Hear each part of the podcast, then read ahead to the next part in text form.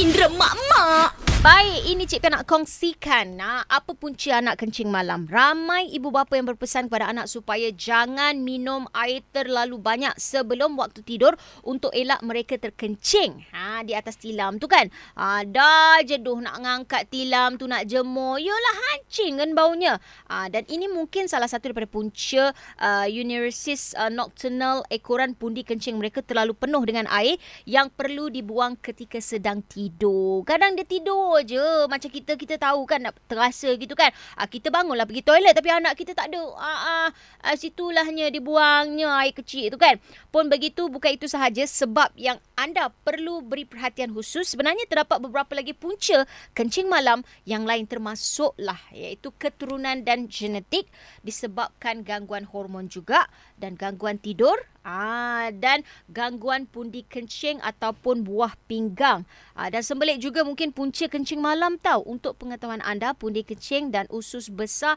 berada sangat dekat di antara satu sama lain. Disebabkan itu sembelit atau kesukaran membuang air besar akan membuat usus besar menekan pundi kencing lantas mengurangkan kemampuannya. Jadi sekiranya anak anda mengalami sembelit dan mengumpul serentak adalah penting untuk ibu bapa merawat masalah sembelit itu terlebih dahulu. Ah dan mungkin juga air kencing malam akibat stres. Ah, bukan orang dewasa sahaja yang terdedah kepada stres, kanak-kanak juga. Ya, ya, stres dengan mak dia asyik popek-popek.